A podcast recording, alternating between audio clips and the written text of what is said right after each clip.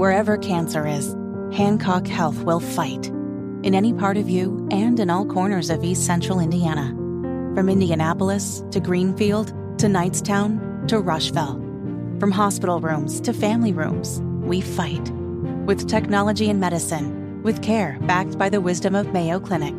For you, for your family, and for your future in Rush County. We fight cancer here. HancockHealth.org slash cancer. It's time to hear from you. Kendall and Casey present Voicemails. Brought to you by QC Kinetics for non surgical regenerative medicine treatments at 317 559 PAIN.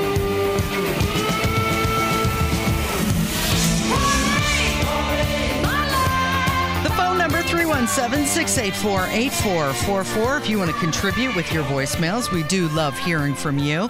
It is the Kendall and Casey show on 93 WIBC 1033. Rob Kendall with the day off, day off and uh, Ethan Hatcher joining us in the studio. So uh, we were talking about learning how to drive a manual car yeah. and drive with uh, the stick shift. And Mike from Bloomington, he wanted to call and comment about driving manual. Hey, Kendall Casey, this is Mike from Bloomington, Indiana.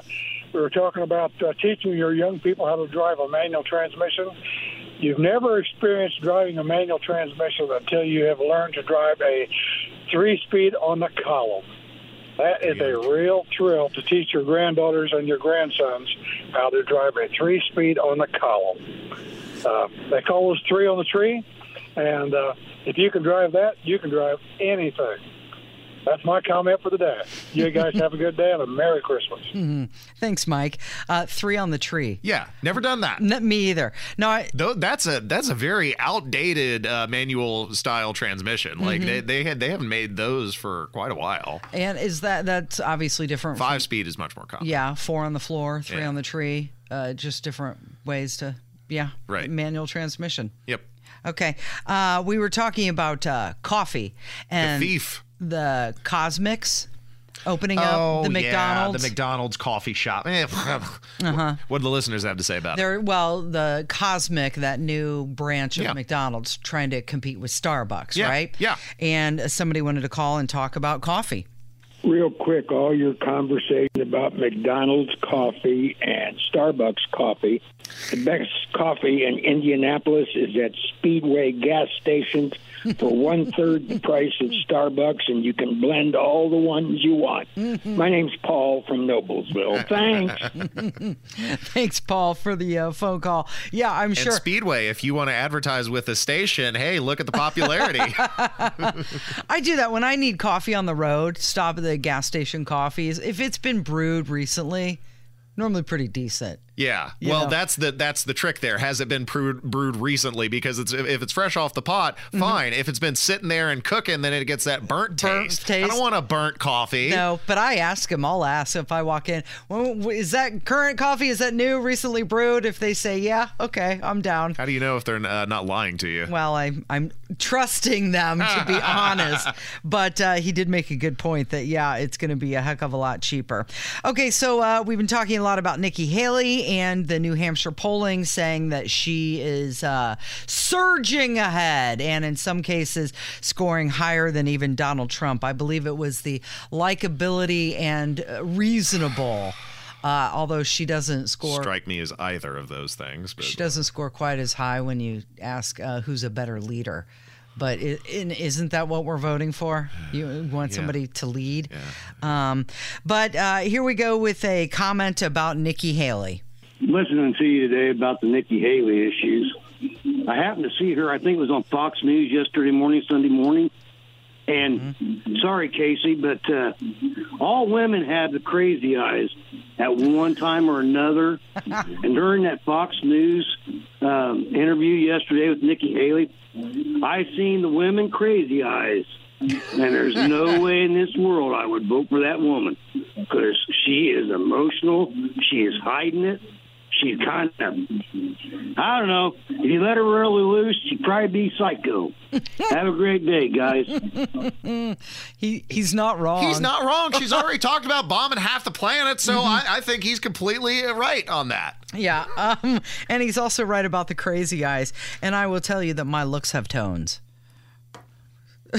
with the eyes. The the thing about Nikki Haley is um, I, I'm not voting for my mom for Mhm. president. And the fact that she wants to monitor your Mhm. social media Mhm. interactions. Everybody no, has to use their real name so we know who you are. Right. Yeah. You, Uh-huh. you lose anonymity or uh, privacy, which is a fundamental violation of the First Amendment. You know, but uh, leave it to Nikki Haley. I wanted to play this audio clip. This was from um, ABC this week. This is the uh, former GOP chair, and he was saying a few things, and he pretty much left the table of moderators, which is mostly all liberals. He left them speechless after he was, uh, well, he was. He was saying the truth, and he talks about that we're sitting on a perfect storm. I think you're all misreading the electorate. I, I think that the electorate is not looking for less blood. I think they're looking for more blood. I think that people are more angry about crime than they've ever been before. I think they're more angry about the border, the fentanyl, the sanctuary cities, the boys competing against girls in sports, schools out of control. I think, as I've said before, people are looking for a bigger middle finger this time than they were in 2016. And I think So no matter how you're, outrageous you're misreading this. I, th- people are angry and they and, and on the other side, you know, you got President Biden, who's losing young voters, who's losing black voters. Uh, the polling couldn't be worse. And unlike Barack Obama in 2011, Democrats would have walked over glass for Barack Obama. Democrats today, they say 75% we wish we had a different candidate. So it, it, it matters who you're running against, too. And it also matters what the state of the country's in.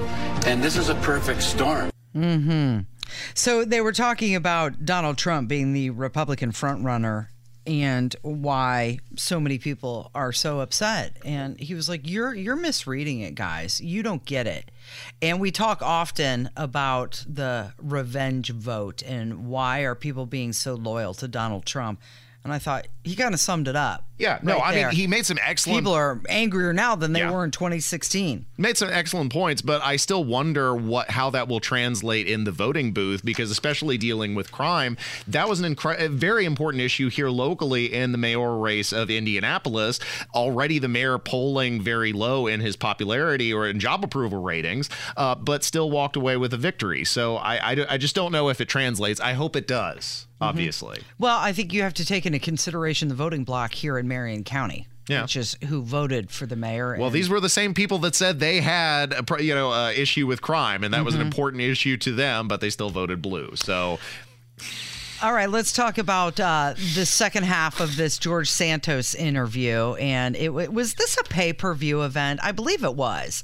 This this comedian reached out to Santos and asked if he'd be interested in this pay per view interview. She told him he'd be an iconic uh, iconic guest, and he accepted. They sat down, and he wasn't paid for this interview, even though he asked during the interview three times if he was going to get paid. And he's also overheard asking the uh, host if the mics were hot and to be to be mindful with the DOJ stuff. Like, don't joke around with that.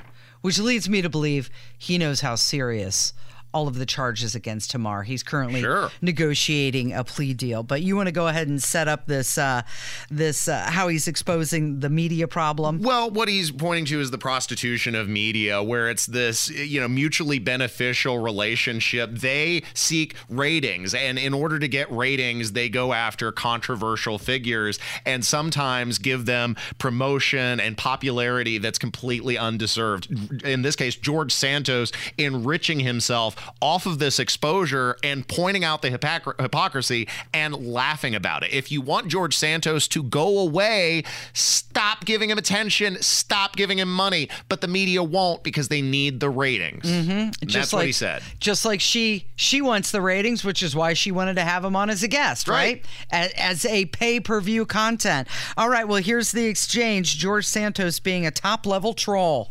What could we do to get you to go away? Stop inviting me to your gigs. Hmm. So no dancing with the stars. No. No RuPaul's Drag Race. I haven't got that invite yet. I'd love to go read a. The lesson is to stop inviting you places. But you can't. Because people want the content. He's not wrong. He's laughing in her face. So she becomes the joke of that interview there. Because why are you giving this manifestly corrupt scumbag free media? Mm-hmm. Because they want the content. Because they want the content, they want the ratings. hmm But his 15 minutes will be up soon enough. He's no longer in Congress, so it'll he'll just He's going to need those cameo fees for his lawyers. he'll eventually fade away.